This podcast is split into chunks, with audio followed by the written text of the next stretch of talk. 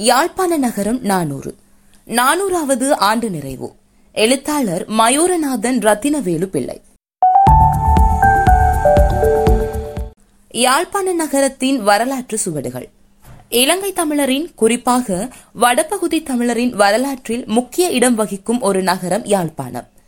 ஆயிரத்து ஆறுநூற்று பத்தொன்பதாம் ஆண்டில் யாழ்ப்பாண ராஜ்யத்தை கைப்பற்றிய போர்த்துகேயர் ஆயிரத்து ஆறுநூற்று இருபத்தி ஓராம் ஆண்டு அப்போது ராஜ்யத்தின் தலைநகராக இருந்த நல்லூரை கைவிட்டு இன்று கோட்டை இருக்கும் பகுதிக்கு தமது தலையிடத்தை மாற்றினர். இந்த நிகழ்வே வட இலங்கையின் முதன்மை நகரமாக யாழ்ப்பாணம் உருவானதன் தோற்றுவாய் ஆகும். இதைத் தொடர்ந்தே இப்பகுதியில் போர்த்துகேயரின் கோட்டையும் இன்றைய பிரதான வீதியை அண்டிய போர்த்துகேயர் நகரமும் உருவாகின. இவற்றை அடிப்படையாக கொண்டே இன்றைய யாழ்ப்பாண நகரம் வளர்ச்சியடைந்தது. எனவே வரும் இரண்டாயிரத்து இருபத்தி ஓராம் ஆண்டு யாழ் நகருக்கு நானூறு வயது நிறைவடைகின்றது.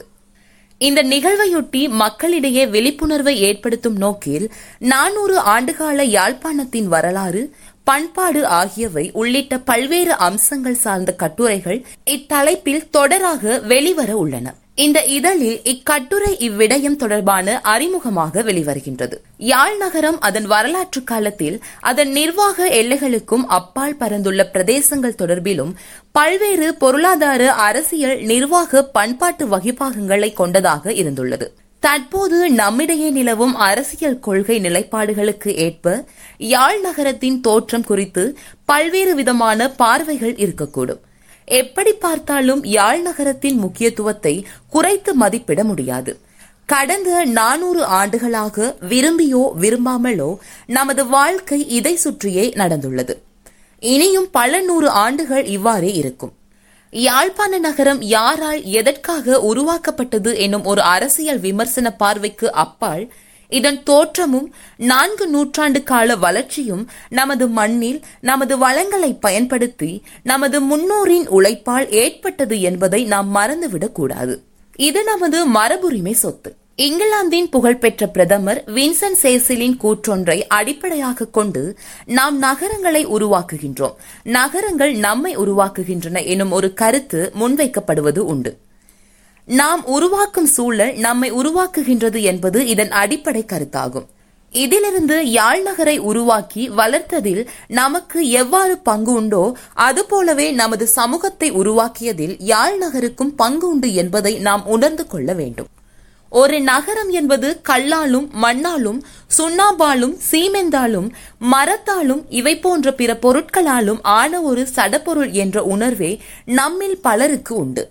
ஆனால் ஒரு சமூகத்தின் வரலாற்று தகவல்களை தம்முள் பொதித்து வைத்திருக்கும் அறிவு பெட்டகங்களாக நகரங்கள் விளங்குகின்றன என்பது நமக்கு தெரிவதில்லை. யாழ்ப்பாண நகரமும் நமது சமூகத்தின் சாதனைகள் வேதனைகள் வெற்றிகள் தோல்விகள் ஆக்கங்கள் அழிவுகள் லாபங்கள் நட்டங்கள் எழுச்சிகள் வீழ்ச்சிகள் போன்றவற்றை பல்வேறு வகையில் பொதிந்து வைத்துள்ளது. இவ்வாறான பொதிவுகள் நமது மரபுரிமை செல்வங்களும் வரலாற்று சான்றுகளும் ஆகும். அது மட்டுமன்றி மேற்சொன்ன உட்பொதிவுகளும் உள்ளாற்றல்களும் நகரத்தின் பொருளாதார பண்பாட்டு வளர்ச்சிக்கு அடிப்படையான வளங்களாக அமையக்கூடியவை. இதனால் இவற்றை பற்றி ஆழமாக அறிந்து கொண்டு இந்நகரத்தை முறைப்படி பாதுகாத்து வளர்த்து செல்ல வேண்டியது நமது கடமை. யாழ்ப்பாண நகரம் தன் வரலாற்றில் பல ஏற்றங்களையும் இரக்கங்களையும் சந்தித்துள்ளது. புயல் வெள்ளம் தொற்று நோய்கள் போர்கள் பஞ்சம் போன்றவை காலத்துக்கு காலம் நகரில் பெரும் அழிவுகளை ஏற்படுத்திய போதிலும் மீண்டும் மீண்டும் நிமிர்ந்து நிற்கக்கூடிய வல்லமை யாழ் நகரத்துக்கு எப்போதும் இருந்துள்ளது. நீண்ட காலமாக இலங்கை தீவின் முதல் மூன்று பெரிய நகரங்களில் ஒன்றாக யாழ் நகரம் விளங்கி வந்துள்ளது. ஆனால் அண்மை காலத்தில் ஏற்பட்ட சூழ்நிலையாலும் அதனால் ஏற்பட்ட அழிவுகளாலும் மக்களின் புலம்பெயர்வுகளாலும் யாழ்ப்பாணம் இத்தரவரிசையில் மிகவும் பின்தங்கிய நிலைக்கு இறங்கிவிட்டது. ஒரு மாகாண தலைநகரம் என்ற அளவில் முழு வடமாகாண மக்களுக்குமே முக்கியமான நகரம் என்பது மட்டுமன்றி தமிழர் தமிழ்மொழி என்பன சார்ந்த பல்வேறு எழுச்சிகளுக்கு மையமாக இருந்த நகரம் என்ற வகையில் இலங்கையில் வாழும் தமிழ் மக்கள் அனைவருக்குமே பண்பாட்டு முக்கியத்துவம் வாய்ந்த நகரமாகவும் இது உள்ளது. இந்த முக்கியத்துவத்துக்கு ஏற்ற தகைமைகளை கொண்ட ஒரு நகரமாக நமது யாழ் நகரத்தை மீண்டும் உருவாக்க வேண்டிய கடமை நமக்குண்டு. எனவே இந்த நானூறு ஆண்டுகள் நிறைவு பெறும் வேலையை சாதகமாக பயன்படுத்திக் கொண்டு இதற்கான செயல்பாடுகளை செறிவாக முன்னெடுக்க முயல வேண்டும். நகரத்தின் கடந்த காலம் நிகழ்காலம் எதிர்காலம் ஆகியவை குறித்து மக்களிடையே விழிப்புணர்வை ஏற்படுத்துவதே இச்செயல்பாடுகளின் முக்கியமான நோக்கமாக அமைய வேண்டும்.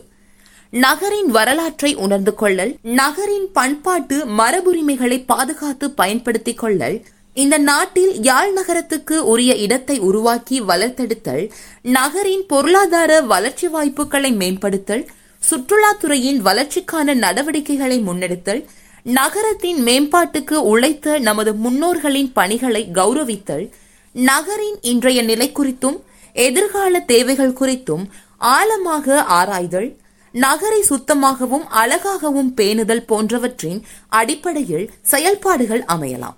கண்காட்சிகள் கருத்தரங்குகள் கலந்துரையாடல்கள் விரிவுரை தொடர்கள் ஊடக கட்டுரைகள் கட்டுரை தொடர்கள் பிற அம்சங்கள் பல்வேறு வகையான போட்டிகள் அரங்க நிகழ்வுகள் சிரமதானம் தன்னார்வல பணிகள் முதலிய களப்பணிகள் போன்றவற்றினூடாக முட்கூறிய செயல்பாடுகளை முன்னெடுக்கலாம். உரிய பொறுப்புகளில் உள்ளவர்கள் மக்களிடையே இது குறித்த விழிப்புணர்ச்சியை ஏற்படுத்தி பல்வேறு திட்டங்களை முன்னரே தொடங்கியிருக்க வேண்டும்.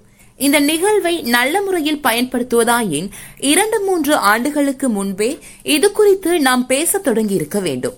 இப்போது வேறு பிரச்சனைகள் எல்லோருடைய கவனத்தையும் திசை திருப்பி விட்டன ஆனால் நாம் நினைத்தால் இது குறித்த விழிப்புணர்வை சாதாரண மக்கள் மட்டத்திலிருந்து மேல் நோக்கி எடுத்து செல்ல முடியும்.